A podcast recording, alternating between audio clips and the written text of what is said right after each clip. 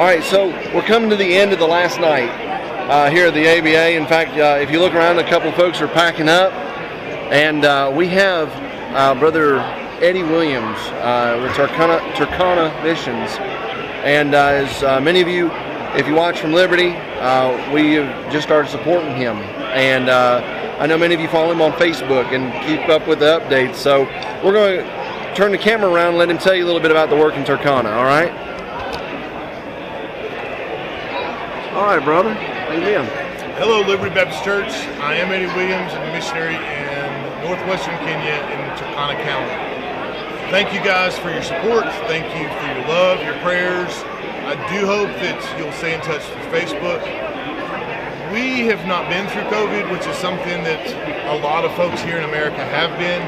And so we've been able to just keep working like we always have. I've got some statistics over there on my board that show since Wow. COVID, we've had 875 salvations, 480 baptisms. We have started five new churches. We've had 10 teen camps, eight women's seminars, and 56 crusades in the different uh, in the 20 villages that I'm currently working in. That's incredible. God's blessing. We're just working, and God's growing.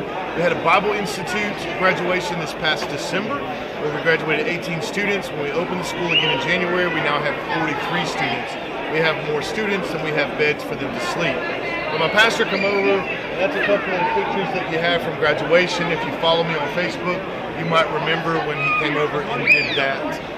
Thank y'all for your love, support, your prayers. I really appreciate it. And brother, I know uh, everybody at the church will probably be asking if they don't follow on on Facebook. How's Pastor James?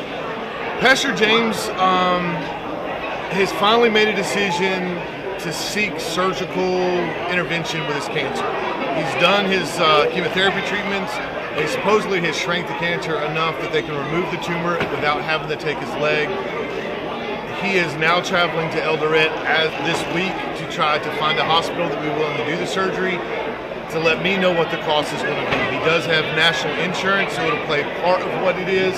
And I'm waiting to hear back from them on if a doctor can do it, what it's going to cost. The Lord will, in the next few weeks, he'll be able to have an operation to remove the cancer that's on the back of his neck. He still has it in his pelvis, he still has it in his spine, but hopefully this can help elongate or lengthen his life by removing what they call the root of the cancer from his neck.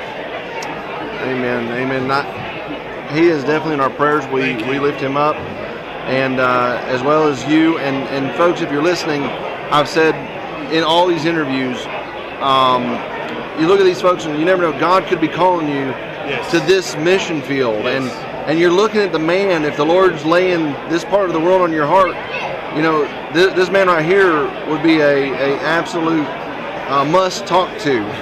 and so uh, pray for him. And like I said, maybe the Lord is calling you to that area of service. And I- I'm sure if you ask Brother Eddie, uh, whenever the Lord called him, he, he probably would have never thought he'd be going to Turkana. I'm a Florida boy, born and raised, about 45 minutes away from Orlando. Yeah.